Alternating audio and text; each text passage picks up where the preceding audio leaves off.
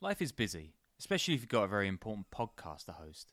If you want fewer trips to the grocery store and a freezer full of meat, get ButcherBox. They've got incredible deals on high quality meat and seafood, and it's delivered right to your door. You can customize your ButcherBox plan, and they'll throw in recipes, tips, guides, and hacks. ButcherBox meat is humanely raised. There are no antibiotics or added hormones, so you can choose from grass fed beef, free range organic chicken, crate free pork, and wild caught seafood, and shipping is 100% free.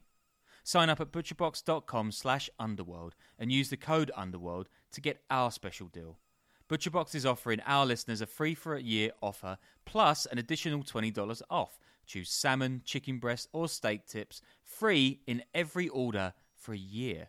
That's butcherbox.com slash underworld and the code underworld to choose your free for a year offer. Plus, get $20 off your first order. Hey, do you have trouble sleeping? Then maybe you should check out the Sleepy Podcast. It's a show where I read old books in the public domain to help you get to sleep. It was the best of times, it was the worst of times. It was the age of classic stories like A Tale of Two Cities, Pride and Prejudice, Winnie the Pooh, stories that are great for adults and kids alike. For years now, Sleepy has helped millions of people catch some much needed Z's, start their next day off fresh, and discover old books that they didn't know they loved. So, whether you have a tough time snoozing or you just like a good bedtime story, fluff up the cool side of your pillow and tune into Sleepy.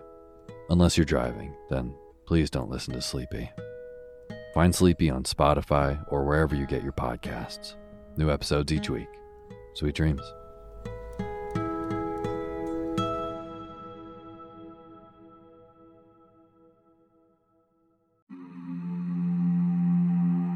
Roberto Calvi is on the run. It's June 10th, 1982, a year after Calvi's bombshell trial for banking fraud.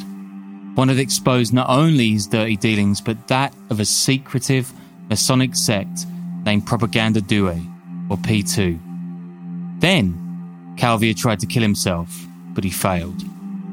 A year later, all kinds of revelations are tumbling out about P2, about its leader, a notorious fascist once pals with Hermann Goering, its involvement with violent mobsters, links to Italy's military, its politicians, and the Vatican City, to whom Calvi has formed such a close bond and with whose finances that of his own Banco Ambrosiano is so intertwined that people simply refer to him as the Banchiere di Dio, God's banker. Calvi's conviction added him a $20 million fine and a four year suspended prison term. An appeal looms. But God's banker is convinced he's being chased by a bevy of devils. He bumps up security, hiring goons and kitting his car out with bulletproof windows. He ships his family out of the country. And on that June 10, in 1982, which is a Thursday, he disappears from his Rome apartment, telling nobody his destination, save for a shady clique of businessmen and a feared human trafficker who will act as his bodyguard. First, Calvi drives to Austria, then Switzerland. Then, using a fake passport, the banker flies to London, where his associates put him up in a crummy apartment block in the city's fashionable Chelsea district. There, in a drab, colourless room, Calvi spends almost a week, with little his bodyguard's phone number and attache case he never lets out of his sight. Rumour has it that the case is crammed full of documents and names of P2 members, and the Vatican prelates who helped Calvi rip off his bank to the tune of over a billion dollars. It's his insurance.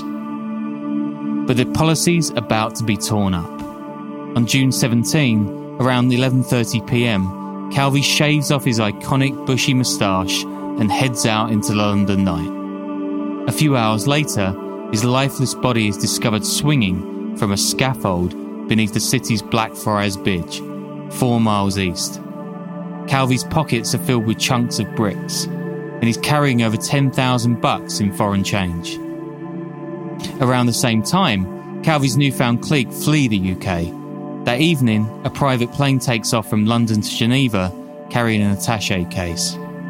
At first, London cops rule Calvi's death a suicide. But that won't last long. The killing of God's banker will send shockwaves through the worlds of high finance, organised crime, and religion, taking in not only the demise of the Banco Ambrosiano and the unmasking of P2, but also the deaths of a prime minister and a pope, the rise of Italy's mafia, terror strikes, right wing despots, and a Vatican archbishop they call the gorilla. Welcome to the Underworld Podcast.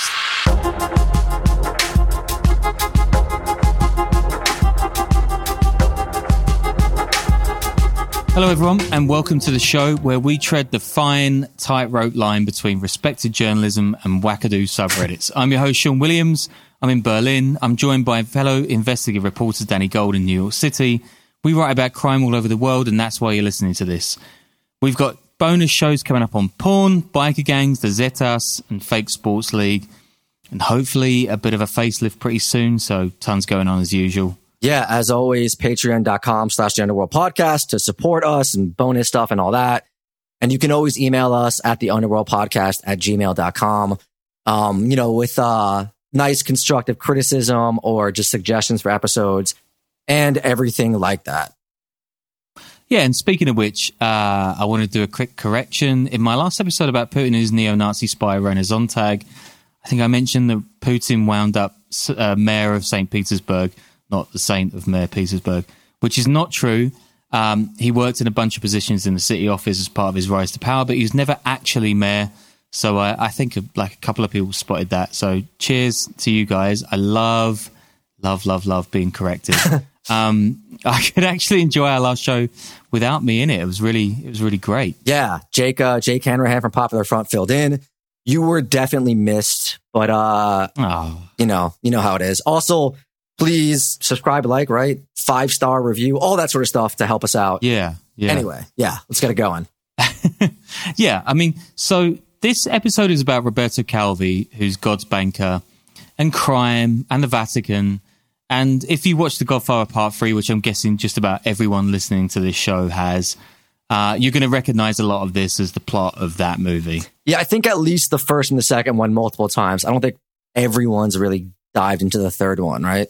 Wait, what was the one that yeah, got? I think the, uh, what was the one that got terrible I think reviews? The third is one and out, right? It's not. It's not that. The third was the one that got really bad reviews. The se- the third, right? Yeah. Yeah, kind of kind of sucks. Yeah. Except for the ending, I went back through it, and uh, I don't know. Al Pacino is just a god, but yeah, this this whole thing actually starts way back before that show, that movie, or any of this. So it's back in 1929, and that's when the Vatican City itself it's actually turned into an independent state by, yeah, you guessed it, Italian fascist leader Benito Mussolini. So, in turn for the Pope's fealty and his land, Mussolini throws a bunch of money at the Catholic Church and it gives it this tiny, itty bitty little city state to call its own right in the middle of Rome on something called the Vatican Hill. So, um, before we kick off, some Vatican facts. Of course, this place is the smallest country on earth. It's 0.2 square miles total or about the same size as Manhattan's Battery Park. That means that running at his record time, I'm sorry for butchering these kind of like journalistic metaphors, but I love them. Usain Bolt could run the entire length of it in around a minute and a half. It also has the most crimes per capita thanks to its tourism and an ATM that works in Latin. I mean, all right, fine. It's only officially home to 825 people, all of them male, surprisingly, and because there's no hospital and more importantly, no place to deliver a baby, you cannot be born a citizen of the Vatican City. You've got to work for something called the Holy See, which is what it goes by at the UN. The Holy See is the name for the diocese of the big man, the Pope, but it's also kind of a company that owns the Vatican, of which the Pope is CEO. Oh, and he's the king too, which makes the Vatican one of only six remaining absolute monarchies remaining on Earth. Well, actually, he's the elected Pope, the King, and the CEO rolled into one.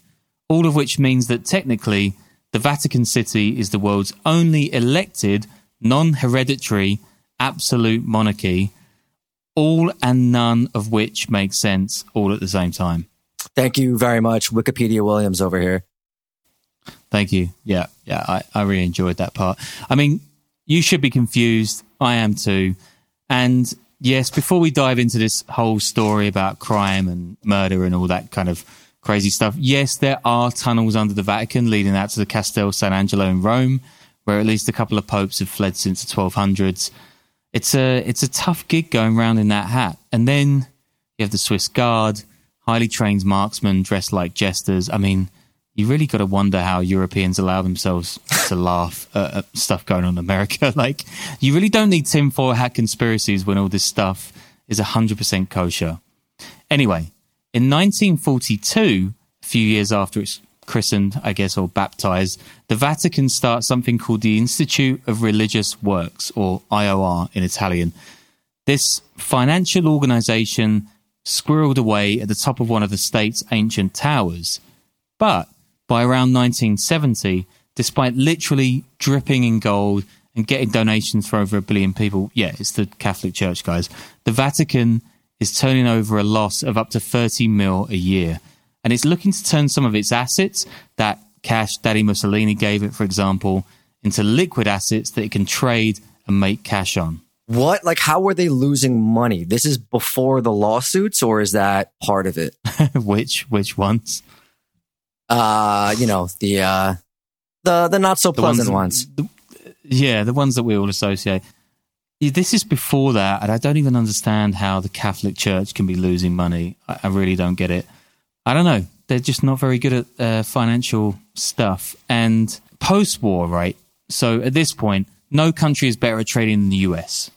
And just as luck may have it, on Saturday, November the 28th in Manila, a 35 year old Bolivian artist named Benjamin Mendoza, he lunges at 73 year old Pope Paul VI with a knife. Now, I say luck because, one, then Philippine dictator Ferdinand Marcos is able to get between the assailant and the Pope and, according to a New York Times report, quote, struck Mendoza with a karate chop. I, that is, is there video of this? Like, I did not There know. is not. And you I, better fucking know that I look for it. Yeah. Yeah, I want to see that more than anything in the entire world. I know, I know. Marcos chopping a guy on the shot. Just it karate. Just so cool. Did he yell out karate chop before he did it? Was like karate chop? I really Boom. hope. I really yeah, hope. me too. And and that's not actually the only incredible thing about this. Well, maybe it is. Anyway, among the entourage who saved the Pope's life is this hulking, golf loving American archbishop named Paul Marcinkus. And Marcinkus is this towering guy from Cicero, Illinois. That's a place just outside Chicago. He's a straight talker, the son of Lithuanian immigrants, and he's imbued with that enthusiastic post war American capitalist zeal. I think Cicero is also like a big mafia town and labor union town and all that. Like it's, I believe the reputation is like a tough place. Yeah, it's like a, it's like an old factory place, right? So yeah. I've, I've heard a couple of bits and pieces and, um, as we're going to learn, he's he's he's a boy of his town. I mean, fellow bishops call him the gorilla. And one of his favorite phrases is, and this is great quote: "You can't run the church on hail marys." Which okay, I mean, I, I, I mean, I guess God's got something to say about all this, but yeah, I don't know. Marcinkus quickly wins the Pope's trust, and he becomes one of his closest confidants. By 1971, that's just a year after he's saved his life, Paul VI appoints Marcinkus as head of the IOR, which, by the way, most people just call the Vatican Bank. And he tells him to go out and invest the church's money on the international markets. So Marcinkus installs IBM machines and modern bookkeeping. He introduces this kind of whole modern world to the Vatican Bank. But despite his go getting, do it yourself attitude, Marcinkus turns for help actually to an Italian banker called Michele Sindona who's nicknamed the Shark, who, to be honest, could be a whole episode just by himself. It's pretty crazy. Writes journalist David Yallop in his book In God's Name, quote, Sindona, who had maneuvered his way to becoming owner of one of the biggest Italian merchant banks, apparently convinced the financially untutored Marcinkus it was high time the Vatican began to enjoy the fruits of its huge assets. You know, no shock there. But that turns out not to be such a great idea. Sindona is a crook, and a pretty big one at that. He's connected to mafia bosses, and he's a member of this secret Masonic society called Propaganda Due, or P2, which is an anti communist, far right, quote, state within a state with tentacles in the highest rooms of Italian power. Is that propaganda? P2 is propaganda duo. Yeah. Is that how you say it? Uh, do do due. My. Italian's a bit out. Yeah. yeah. I, yeah. like, I remember wanting to do an episode on that when I first learned about it a while back. But, uh, do you get it? Like, is this a big part of it right here? It is, yeah, and they're they're they're linked to everything. I mean, it's pretty insane. I've never really heard of another organization like this, and no wonder people are always full of conspiracies about Italian stuff. Because I mean, P2's chief is this guy called Licio Gelli, or Gelli. I think it's Jelly. I'm really sorry if your name's not Gelli. Um, he's a fascist, and he's once pen pals with Nazi leader Hermann Goering and he allegedly has ties to right wing dictators all over Latin America, including Argentina's Juan Perón, which is, you know, not ideal either then or in hindsight. In 1972, Sindona buys Long Island's Franklin National Bank, but a series of frauds brings it down. And in 1974, Sindona's financial empire collapses and it costs Marcinkus and the Vatican Bank millions. It's it's a huge scandal. It's a massive scandal, and it's hugely embarrassing for the Catholic Church. But you know, Marcinkus is in with the big boys, so he stays on. Now, bear in mind that this entire era is absolutely insane for Italy. It's the so-called years of lead, filled with hard left and hard right terror campaigns, targeted killing, political turmoil, high unemployment, and of course crime.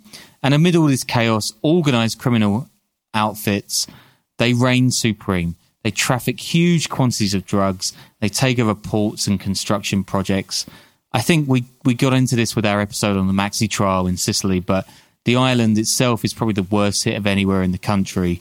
And in these entire bland concrete blocks shooting up on the edge of its biggest city, Palermo, which locals call it the city's quote, sack. And I, I, I quote again the word sack was not randomly chosen to describe that period, says Maurizio Carta, professor of urban planning at Palermo University.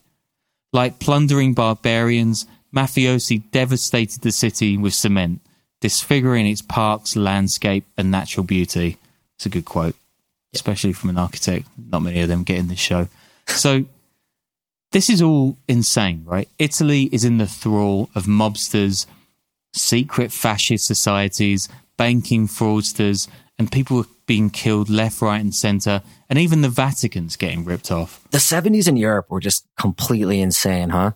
Yeah, I, I I don't know why we seem to think that the world's somehow normal now. I mean, this is only a few years ago, and Paul Marcinkus, right, the gorilla, the guy from Cicero, he just gets right back on the horse after all this thing to mix metaphors, or I don't know, perhaps gorillas can ride horses, I don't know.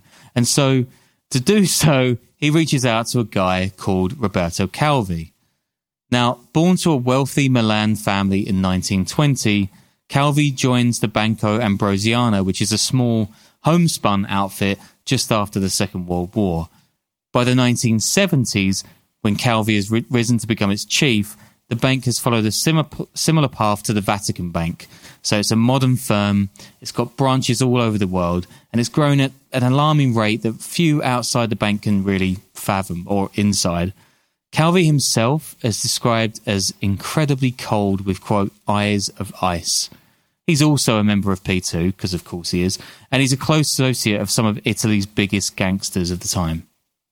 Obviously, therefore, Marcinkus loves him.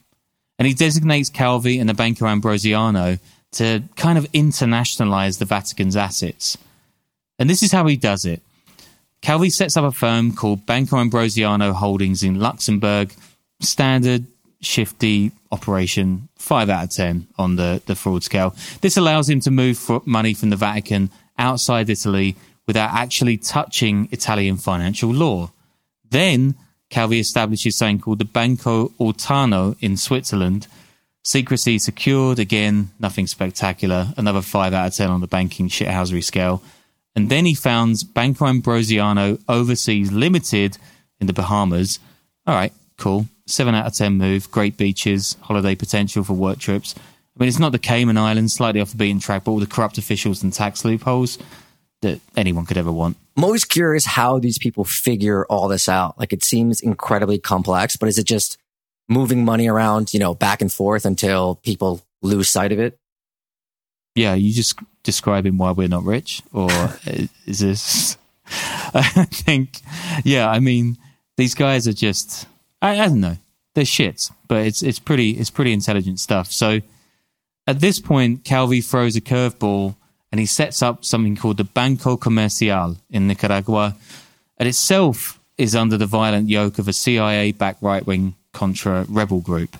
8 out of 10, shielding yourself under fascists in the Civil War. Yeah, that's a, that's a different move.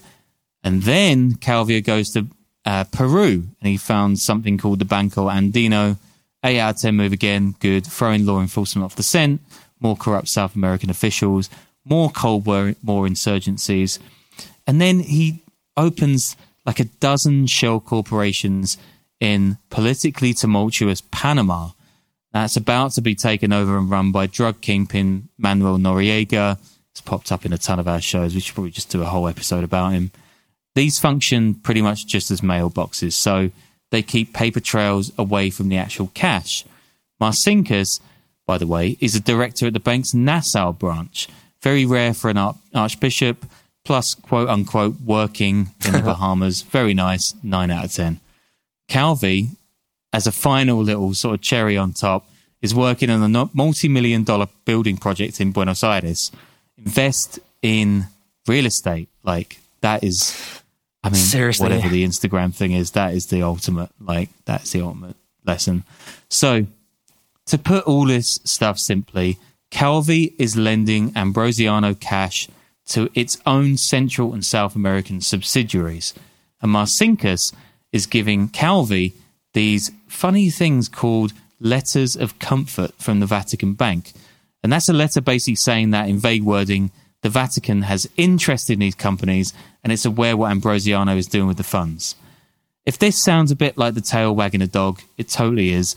And Ambrosiano under Calvi, with the consent of Marcinkus to use Vatican Bank funds, is creating a black hole right now around $1.4 billion deep. That is a lot of money. Calvi, by moving all this money around and buying shares in various subsidiaries, is putting himself in control of the entire thing. What if I told you that there was someone out there who kept a log of every single thing you did every minute of the day? I think that's a pretty creepy thing. But what if I told you that's exactly what's happening every time you go online? Your internet provider like AT&T or Verizon, they're allowed to store logs of every website you've ever visited. Every website. And can legally sell this data to anyone. That's why I always use ExpressVPN. ExpressVPN reroutes your internet connection through their secure servers so your internet provider can't see or log what you do online. And unlike a lot of other VPNs, they don't store any of that data. They use something called trusted server technology. They were the first major VPN provider to engineer all of their VPN servers to run on RAM only, which makes it impossible for them to store any data, including logs of any ExpressVPN customer. So for me, when I'm doing research for an episode, you know, we're looking into really shady stuff. It's kind of better that uh, that we're not storing that data, that no one can see that. And I know for Sean in his personal life, he's uh, you know, he's visiting certain certain streaming websites and other websites that, you know, he wouldn't like other people to know that he goes on. So both of us, we use ExpressVPN to keep what we want to keep private, private and secure. Stop letting people keep logs of what you do online. Visit expressvpn.com slash underworld right now and find out how you can get three months free. That's E-X-P-R-E-S-S-V-P-N dot com slash underworld, expressvpn.com slash underworld to learn more.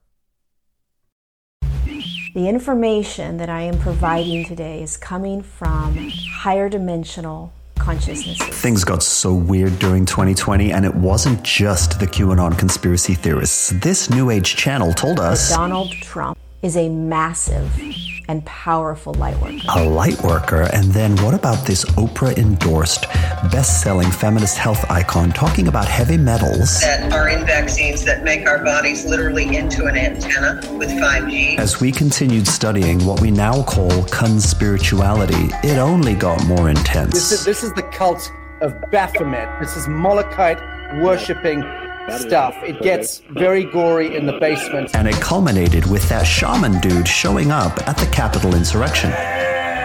But it didn't stop there. Every week on Conspirituality Podcast, we track the overlaps between New Age spirituality and far right conspiracy cults. Now, on March 16, 1978, the years of lead take another sharp turn for the batshit when far left terrorists kill five policemen in Rome, kidnap Italian Prime Minister Aldo Moro, and 55 days later, murder him, leaving him in the trunk of a Renault in the city centre. Despite it being the work of a group called the Red Brigades, obviously left, many believe P2 is also behind it. So yeah, I think our friend of the show, Alexander Reed Ross, is doing a big podcast on the years of lead. He actually had me guest on one of them about the the mafia involvement in it. But was was P two Cool. a known thing at this time? Like you're saying, they believe they were behind it, or is that you know ten years down the road, people believe that that P two was behind it? So this is this is interesting that I couldn't quite figure it out. So like it seems that people started figuring out that P2 existed shortly after this. Um, as we're going to find out, Calvi plays a key role in the whole unearthing of the whole thing. But whether, people are definitely talking about it as something in the shadows at this point. But whether they know that it's involved in some of these high profile attacks or kidnappings or things at the time, I'm not entirely sure. I'd welcome anyone to email us actually and tell us a little more about this stuff. Maybe people who can actually read Italian and, and can read the local stuff. But Also, it's it's super crazy. Did you come up with the nickname P two, or did people actually call it that? Uh, people called it that. Yeah. Okay. Yeah. Okay. I, I don't know. Maybe they didn't. But P2 works, right? That'll do for now. Um, so on August 6th, 1978, Pope Paul VI, he dies of a heart attack and he's replaced by Pope John Paul I, born Albino Luciani. So just to get that straight, that's the guy who Marcinkus saved from a stabbing in Manila. He's dead. There's a new guy in office. Uh, the white smoke coming out of the chimney in the Vatican or whatever they do when they do that stuff. Now, John Paul I is a pretty cheerful guy, and folks nickname him Il Papa del Sorriso, or the Smiling Pope, which is, no, it's pretty nice. But underneath the grin, John Paul is a committed reformer. He wants to lead a charge against opulence, which is like the biggest flex ever for the actual fucking Pope. And he's begun digging into the Vatican Bank's financial affairs. Michele Sindona, who by this point is on trial for ordering a hit and is faking his own suicide. Jesus. Paul Marcinkus, and of course Roberto Calvi and his own growing empire with the Banco Ambrosiano, all of which is about as cloudy as a week old bottle of communion wine. Um, that's a lot of people. Is this is this making sense? I mean, sort of. You know, I think we're all along for the ride, though. You know, I'm sure. It, I'm sure it'll make sense Shit, in the I hope end. so. Yeah, it does. Yeah, yeah, professional storytelling and all that. Um, here, so John Paul I's reign lasts all of 33 days. Here is a Guardian article from September 30, 1978. Quote, when he did not appear yesterday morning in his private chapel for Mass, one of his secretaries, Father Magee, is an Irishman, if you could ever figure that out, went to the Pope's bedroom door and knocked. There was no answer. Upon entering, he found the Pope lying in his bed with a book open beside him and the reading light on. Um, yeah, I mean, that's not very clear. He's dead. So we've got a dead Italian prime minister, a dead Pope, and a corrupt Vatican at this point. I'm going to go out on a limb here and say that there are going to be some conspiracy theories about this situation. Uh, that limb, it's a, it's a, it's a good limb. It's a fat limb. You should cling on to it because we're going to come back to it in a bit. Yeah. So the mafia, right? So the mafia guys, that's why you're here. The mafia running riot left, right and center and left and right terrorists are popping off all over the place, right? Italy's going crazy and Italians themselves, they even coin a word around this time, which is dietrologia. I tried to say that in like some really hackneyed Italian accent. And that is a belief that hidden realities lie below the surface of the accepted version of events.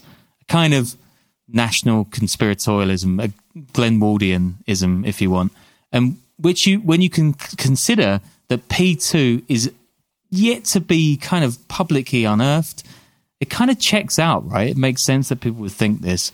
Now, Gelli, the leader of P two Propaganda Due, this secret society, he even gets Roberto Calvi to buy forty percent of Italy's biggest newspaper, the Corriere della Sera, and he shifts its editorial to the right. So he's this kind of like Murdoch figure in Italy at the time. And British intelligence officials start monitoring Roberto Calvi and Ambrosiano, believing that they're funneling money and arms to the Argentine fascists in the war over the Falkland Islands, which is, you know, fascists and Falklands pot kettle. Anyway, there is tons of stuff about the Catholic Church and its silence on the mafia and fascism in the fight against so called godless communists during the Cold War. And I'm not going to get into all that too much in this episode because, yeah, I mean, it's dense, obviously, and it steps pretty firmly into wackadoo territory. But it's fair to say that the church keeps stum on a lot of crime and right wing corruption in these times. And by this point, in 1978, P2 has an entire blueprint for the overthrow and rule of Italy. God, this sounds so conspiracy theory podcast shit. It totally checks out, including routing its Communist Party and trade unions and installing fascists in office, using the mafia as muscle and financial might to do so. And incidentally, one of P2's members is a youngish, or I mean, I don't know, he's like 150 now, Silvio Berlusconi. In 1980, the years of lead reach their lowest point when a bomb goes off at Bologna's railway station and kills 85 people. The whole world reels this is a huge terror attack. A year later, P2 is exposed just as Calvi's empire implodes. So this is how it goes down. First, the Vatican finds out about Calvi's shady dealings on the Milan Stock Exchange. Part of these deals is that Calvi has been moving cash out of Italy illegally by buying shares in companies and foreign banks. So Calvi is arrested and thrown in jail. And there, he attempts to take his own life by slashing his wrists and taking an OD of barbiturates. But he fails. A court sentenced him to a large fine, that $20 million, and four years in prison, but it releases him pending an appeal. Then, comps find a document listing business deals between Gelli and Calvi. And this is dangerous information. And Gelli tries to call Calvi's home on several occasions. Wait, who is who is Gelli again? That's Licio Gelli. He's like the P2 leader, this kind of crypto fascist, crazy backroom puppet master guy. So Calvi gets really suspicious. Oh, I mean, you would do he installs alarms. He hire, he gets barriers. He hires bodyguards. He fits out a bulletproof car, and he books po- bogus plane journeys wherever he travels to throw would-be P2 killers off his trail. And this, by the way, cost him a million bucks a year in like 1981. That's a lot of money. but it's not enough. And by the spring of 1982, as Calvi's appeal looms, he sends his family out of the country, admitting that he was making his illegal stock deals for the benefit of the Vatican itself. Remember, that's with our American friend Marcinkus. At the same time, the hole in the Banco Ambrosiano's accounts is just getting bigger and bigger and bigger. All of Calvi's kind of South American shithousery is kind of coming back to eat the bank. There's no money in the coffers, and it's just like turning into a black hole of finance. But then there's suddenly a chance for Roberto Calvi to escape all of this. A New York based banker named Francisco Pazienza offers to buy 1.2 billion shares uh, 1.2 billion of shares, sorry, in dollars in Banco Ambrosiano, plugging the hole in its finances. Why is he just really bad at his job? Like, why would you do that? Okay, so this is this is where it gets weird. I am. I mean, the whole fucking thing is weird. Like Pazienza, he like speaks to this PBS documentary team, which is there's this like old grainy footage of him doing an interview in this uh, sort of like overly ornate English. He he's like supposedly got ties to the mafia and people who do not want this whole thing to fall on its ass because they have various interests either in P2 or in dictatorships in South America or in the financial security of the Vatican City. I mean, like why like seriously, why do people make up conspiracy theories about the Vatican? This is this stuff is more than enough. But I don't think I can stand it up. Which is why I just told you in the podcast as I would have done in the podcast in the first place. but there's e- either way, this guy has put up a ton of money and he says he's going to plug this hole in the Ambrosiano's finances. He introduced Calvi to a Sardinian real estate developer called Flavio Carboni, who Calvi meets on holiday in Sardinia itself. Then, while they're there, Carboni introduces Calvi to a Swiss businessman named Hans Kunz and a suspected human trafficker named Silvano Vittor, who is going to become Calvi's bodyguard. Remember him from the start of the show. So now we're back to the introduction, right? On Thursday, June 10th, Calvi disappears from his Rome apartment and he doesn't tell anyone where he's going. He drives first to Trieste, which is a city on the northeastern Adriatic coast, and then he drives to Austria, and then he goes to Switzerland, and it's all with a fake passport, and it's all with Silvano Vittor. That's the suspected human trafficker who's kind of acting as his bodyguard on the say so of these shady real estate developers and Swiss businessmen. I hope you're following this, guys. on the Friday, he calls the bank, that's Calvi, and tells them that despite his not being able to tell them where he is, they should not worry and he will be back soon. That's totally reassuring. When they stop on the Friday night in a place called Bregenz in Austria, Calvi heads for a midnight meeting with Carboni and Hans Kunz.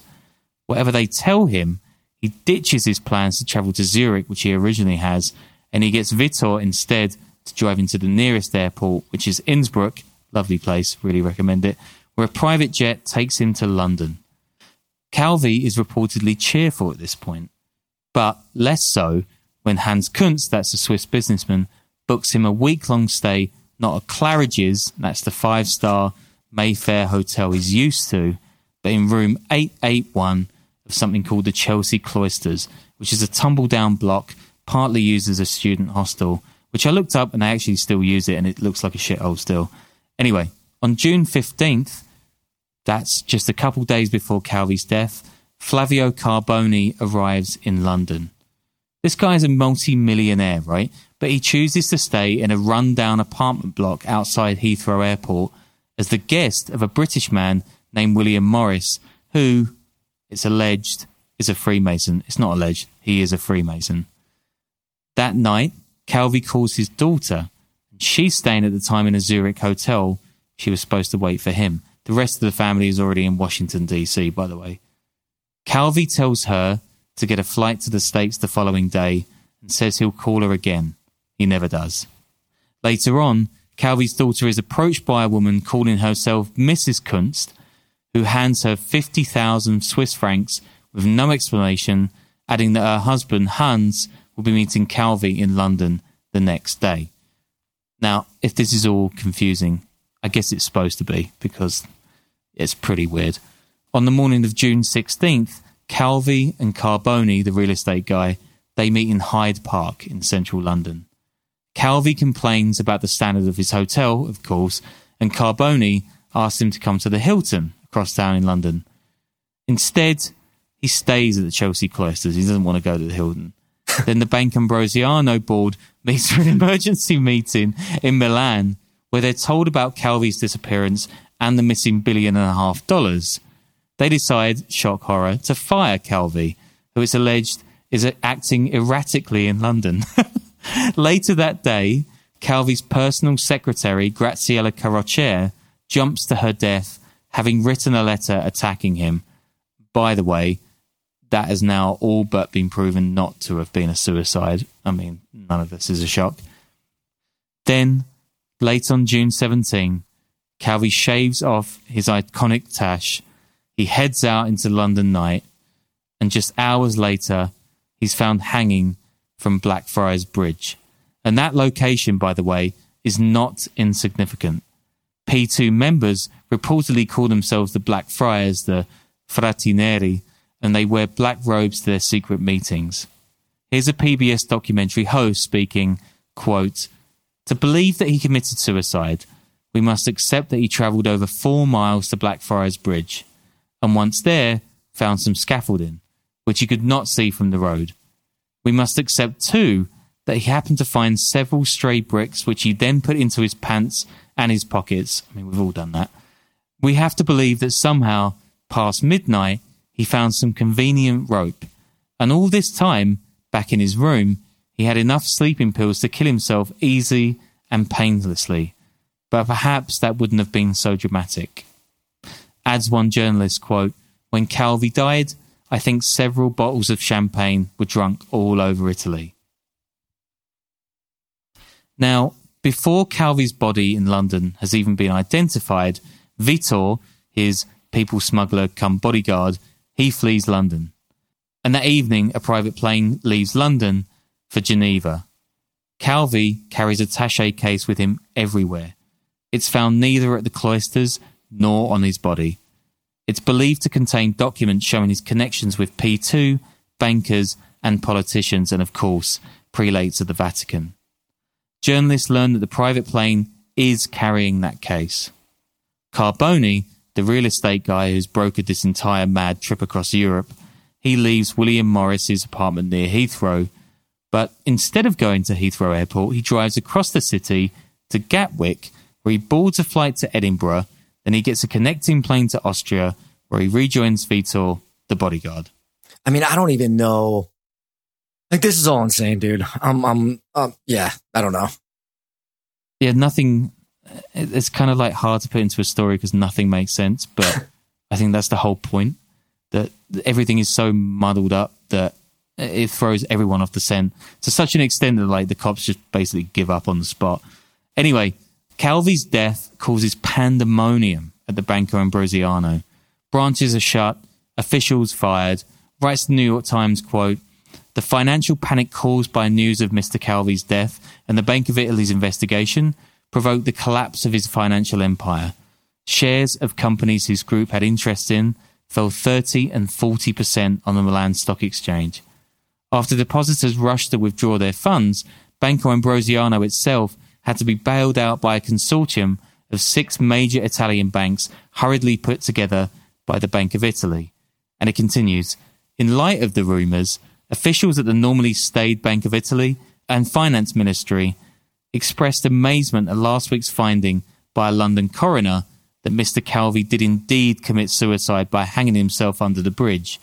The common reaction was, quote, why bother to go to London to do that? I mean, like the grey London vibes, you know, it kind of feels like uh, the most dramatic and, and theatrical way to, to off yourself. Yeah, I, I, think so. And I mean, I've been to Milan a couple of times and I, I don't want to piss too many people off, but yeah, Milan kind of sucks. Anyway, why? I mean, why indeed did he go to London? So, London police first, of course, deemed Calvi's death a suicide, but years later, the case is blown wide open once more. Francesco, quote, Frankie the Strangler Di Carlo, I mean, that's a hell of a nickname, who's a mafia godfather had been living in London since the 1970s, having been linked to the deaths of two Sicilian cops before he fled. In 1991, a supergrass, which is a high level informant, is that an American phrase? Do people call people supergrasses? No, not at all. Okay, yeah, that's like a really British phrase. Anyway, this high level informant fingers Frankie the Strangler as Calvi's killer. In 2012, he speaks out about the murder from the small Sicilian town in which he lives in later life. Quote, I was in university. That's what I called the prisons in England.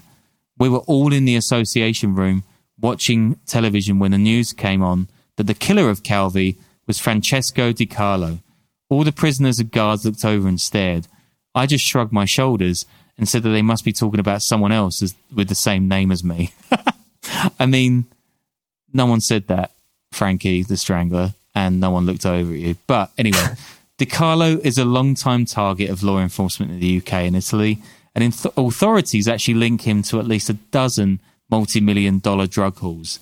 In 1985, Palermo police try extraditing him. Within weeks, two of the investigators in that case are shot dead. Here's a Guardian story, quote, Although Di Carlo denies killing Calvi, he admits that he and his mafia colleagues wanted him dead and that his boss had attempted to con- contact him to carry out the hit. And then Di Carlo adds a little quote I was in Rome and received a phone call from a friend in Sicily telling me that a certain high ranking mafia member had just been killed. I will never forget the date because of this. It was 16th June 1982, two days before Calvi was murdered. The friend told me that Pippo Calò, which is a very, very high ranking mafia member known as the mafia's cashier, was trying to get hold of me because he needed me to do something for him. In the hierarchy of Cosa Nostra, he was a general, I was a colonel, so he was a little higher up, my superior. He continues, When I finally spoke to Pippo, he told me not to worry, that the problem had been taken care of. That's a code we use in the Cosa Nostra. We never talk about killing someone. We say they've been taken care of. Very clever. And he goes on. Calvi was naming names. No one had any trust in him anymore. He owed a lot of money. We know this, mate. His friends had all distanced themselves. We know this too. Everyone wanted to get rid of him. Yep. He had been arrested and he had started to talk. We know this. Then he had tried to kill himself by cutting his wrist. We know this too, like Di Carlo. He was released, but knew he could be rearrested at any time. He was weak. He was a broken man. I mean, yeah, all right. I was not the one who hanged Calvi, says Di Carlo. One day I may write the full story, but the real killers will never be brought to justice because they are being protected by the Italian state, by members of the P2 Masonic Lodge. They have massive power. They are made up of a mixture of politicians, bank presidents, the military, top security, and so on. This is a case that they continue to open and close again and again, but it will never be resolved. The higher you go, the less evidence you will find. So, you know, this guy, he's a bit of a fantasist, it sounds, but he was in the same place. He's got some pretty authentic knowledge at the time. But what actually happened to Roberto Calvi? Was he murdered by a London mafiosi, members of P2, somebody else? Or did he actually take his own life? In 2005, UK cops officially reopened Calvi's case under the leadership of a Bronx born journalist and investigator named Jeff Katz. Wait, who is this guy? This is some, this is a Netflix ass plot, plot line if I've ever heard one. Just like some dude from the Bronx, they were like, okay, you're in charge now. Yeah, pretty much. there's there's like really little more to it than that. He likes investigating the Catholic Church, and he, he kind of got involved. And he's got he's got a good turn of quote. So he says to the BBC, "When I started making inquiries through contacts in Italy, the answer came back that if we were to take this particular case on, it would be like dancing in the mouth of the wolf." I mean, yeah, I mean, five out of ten. In another article, Katz says that quote Roberto Calvi may have been God's banker, but he had supped with the devil and I mean, come on, mate. Like, even I've done that in the intro to this podcast. Investigators reassemble the scaffolding from which Calvi was found hanging, and they clamber all over it in pairs of Calvi's actual own shoes shipped in from Italy. And they find that such movement would have left rust on his soles, but there wasn't any at the scene. They also find that if the River Thames is at high tide, it would be really easy for somebody on a boat to place the body where it is discovered. Quote, for the 62 year old Calvi to get to the scaffolding by himself, writes a Forbes feature, he would have had to climb down the bridge from a ladder, jump a distance between the ladder and the scaffolding, all while weighted down by 12 pounds of bricks. So the London cops get so far that in 2005, they actually put five people on trial for Calvi's murder. That's that Sicilian mobster people Carlo that Di Carlo just fingered in the quotes that I mentioned before. Two businessmen, Ernesto Diotavelli, don't know who he is, and Flavio Carboni, that's the real estate guy who helped him get out of the country. Carboni's ex girlfriend, Manuela Kleinszig, you might recognize that name from The Godfather Part 3. And of course, Vittor, the bodyguard, human trafficker, we're not really sure. But in 2007, all five of them are acquitted, although, in the same breath, the court decides that Calvi was in fact murdered. So, well done for the UK authorities. They've really pulled it out of the bag.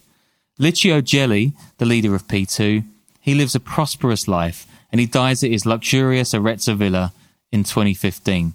He actually carries on his fascist campaign long into the 1990s, saying of former, former protege Silvio Berlusconi's then Italian premiership that, quote, he's implementing my plan for democratic rebirth to perfection.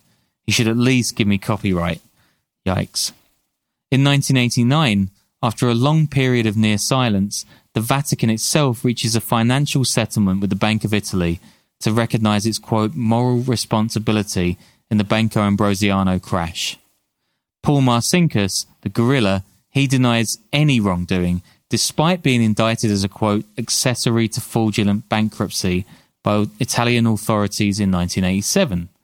The Vatican shields him from prosecution. Literally, he literally just sits inside the wall of the Vatican, and he quiet, they quietly shift him away from Rome in 1990. He lives out the rest of his life in a vow of silence on the affair.